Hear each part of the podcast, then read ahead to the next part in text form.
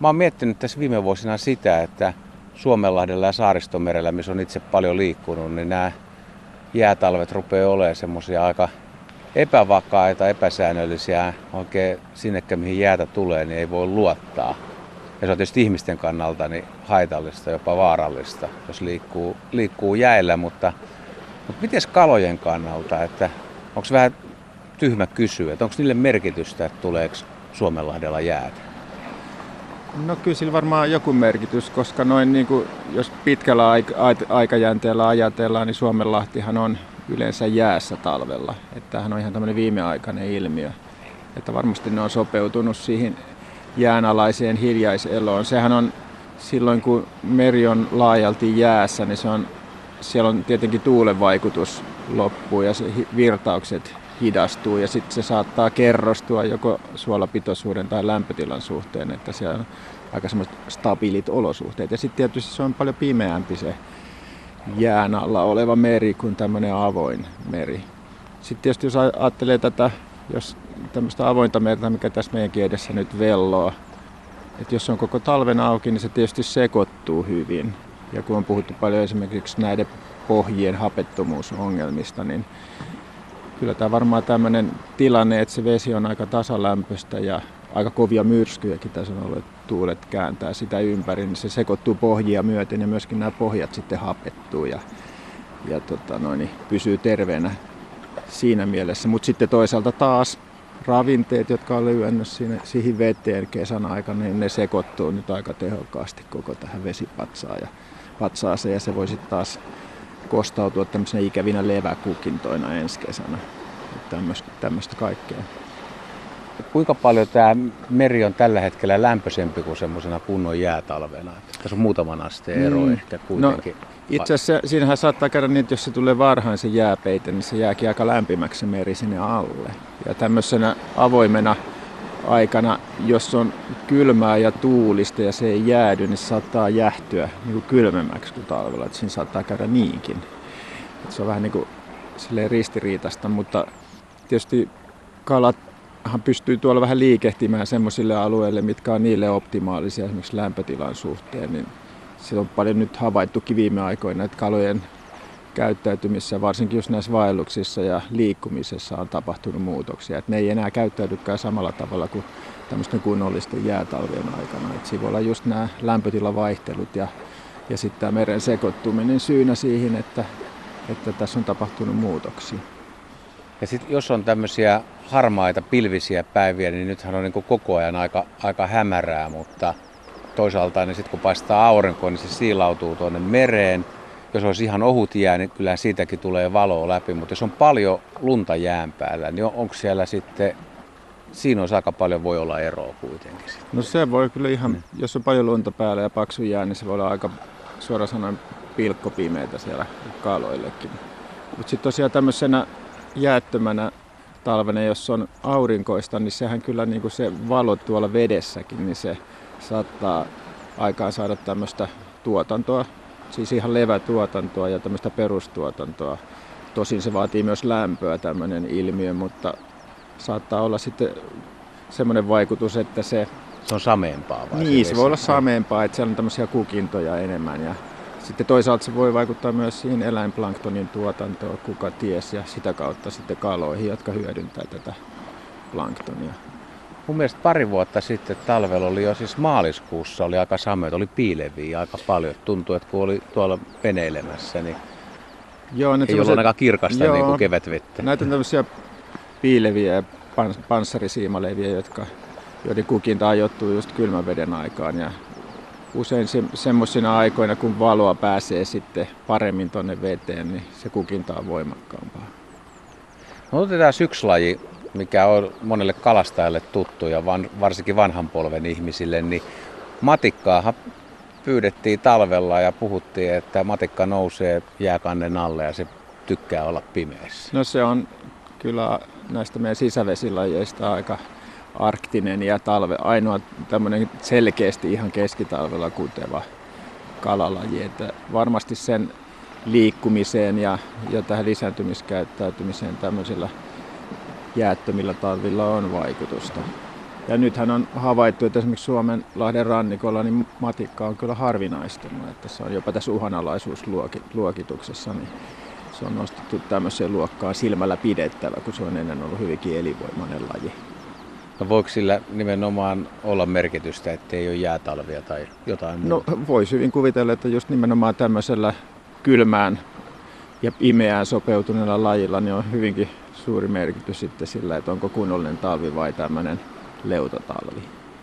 Miten näissä etelärannikon järvissä sitten, onko se matikka siellä on kumminkin jäitä vielä joka vuosi, vaikka nekin nyt on heikommat kuin No sisävesissä niin selkeästi tämmöistä ilmiöitä ei ole havaittu, eikä sitten myöskään ihan tuolla Pohjanlahden Perämeren perukassa, että siellä mateet edelleen voi aika hyvin, mutta, mutta nimenomaan tässä Suomenlahden saaristomeren alueella havaittu mateen vähenemistä.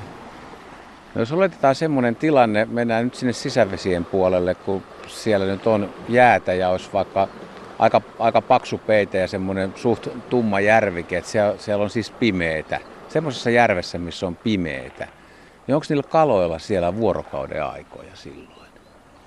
Mä epäilen, että niillä on jonkinnäköinen tämmöinen vuorokausirytmi, joka tavallaan on jäänyt päälle siitä kesästä, että ne jatkaa niin kuin sitä, sitä tiettyä rytmiä, mutta kalathan elää talvella muutenkin aika hiljaiseloa, että ne, niiden energiankulutus on hyvin vähäistä. Ne usein parvikalat muodostaa tämmöisiä isoja parveja, ne syö aika vähän ja on aika paikalla. Ne viettää tämmöistä vähän niin kuin semmoista talviunen omaista elämää.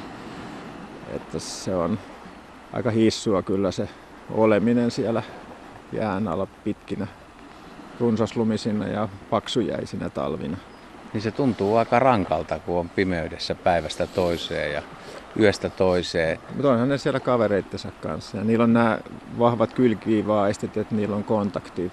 Ehkä ne juttelee siellä mukavia pitkät talvit ja kertoo tarinoita. Niin no milläs perusteella toi made sitten tulee pilkkiin ihan täydessä pimeydessä? Että mistä se sen huomaa, että siellä on jotain? Kyllä se ku- kuulee sen pilkin liikkeet, se on silloin hyvä kuulo ja sitten tämä kylkiviiva-aisti, joka aistii paineaaltoja veden alla. Ja sitten tietysti jos käytetään syöttipilkkiä, niin matellahan on ihan erinomainen hajuaisti, että se haistaa kyllä, että jos siinä on joku kuoreenpala tai silakka siinä koukussa syöttinä, niin ja sitä heilutellaan, niin se kyllä haistaa sen. Et se on sen ruoan perässä silloin tietenkin. Haju ja värähtely. Kyllä, kyllä. Ja ei siinä silmiä tarvita. Kyllä Ma- usein mateet on sokeita, niillä on semmoinen diplostomus silmaloinen monilla mateilla varsinkin vanhemmilla mateilla, että ne voi käytännössä olla ihan sokeita. Niillä on semmoinen kaihinomainen kalvo siinä mykiössä, että ne ei näe siitä juurikaan läpi, että ne silmät on. Ehkä vaan aistii silmillä sitä valon intensiteettiä ja tietää suurin piirtein, että onko kesä vai talvi, mutta että nämä haju ja tunto ja kuulo ja makuaisti, ne on paljon tärkeimmät mateelle kuin itse näköaisti. Tuommoinen sokea made voi elää siis monta monta vuotta. Joo, ei silloin, ei silloin mit, ne on usein hyvin hy, hyväkuntoisia, tämmöiset sokeetkin mateet ja, ja tota, oikein semmoisia hyvinvoipia. Tässä pääsee nyt kyllä siihen vaiheeseen, että mikä kalalaji sitten on semmoinen, että jolle näkö on tosi tärkeä, että jolle on hyötyä siitä, että vedessä on valoa. No tietenkin meidän lohikalat, jotka varsinkin lohi ja taimen on tämmöisiä niin kuin näkönsä avulla saalistavia lajeja. että niillä on kirkkaat ja puhtaat vedet edullisia. Tosin nekin kuulee hyvin sillä kylkiviivaistillaan tai tuntee veren, veden värähtelyjä ja niillä on myös kehittynyt hajuaisti, mutta että se, se varsinainen saaliin kiinni ottaminen niin tapahtuu aika pitkälti näköaistin avulla. No, luuletko että Suomenlahden lohet ja taimenet toivois kuitenkin, että olisi vähän enemmän jäätä? Onko tällä nyt mitään merkitystä tämmöiselle kelillä niille? No ei ehkä niille niinkään, että kun nehän on talvella kuitenkin, tota, ne liikuskelee siellä, missä niiden ruoka liikkuu. Että jos tässä rannikon läheisyydellä liikkuu esimerkiksi silakka tai kilohailiparvia, niin ne seurailee niitä. Ja sitten kesemmällähän ne menee aika uloskin. Sitten lohet varsinkin on ihan tuolla Aavalla merellä jahtaa silakoita ja tuulenkaloja. Että, että niille nyt ei ehkä niin kovin suurta merkitystä. Ja nehän on tämmöisiä atlanttisia lajeja, että ne on levinnyt pitkälti Pohjois-Atlantin alueella. Semmoisillekin alueille, missä ei ikinä ole talvella jäätä. telkkiä tuossa sukeltelee ja tukkasta parvilleen sohi urpiasta ääniä kuului jossain vaiheessa. No entäs sitten semmoinen, että, että nyt kun rantakin on tästä avoin, eli, eli ei ole jäätä tällä hetkellä yhtään tuossa rannassa ja rantavyöhyke on tietysti kanssa vähän niin kuin oma, oma biotooppista tai ympäristönsä. Siinä voisi olla kolmipiikkiä tai kivisimppua, kivinilkkaa, voisiko olla rannassa, niin onko sillä merkitystä, että se rantakin on ihan avoin tai jäässä?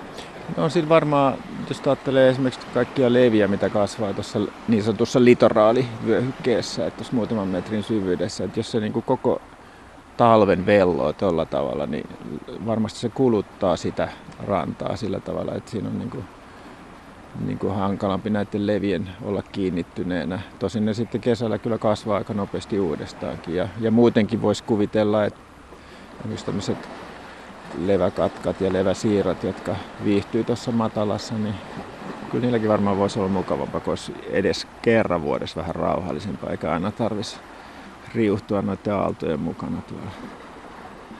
No jos saisit uuden kaupungin edustalla oleva ahvena, niin toivoisit sä jääpeitettä, kunnon jääpeitettä ja talveen? Kyllä mä varmaan toivoisin, että se on, on se kuitenkin aika semmoista lepposaa se talviaika, että se on rauhallista ja seesteistä.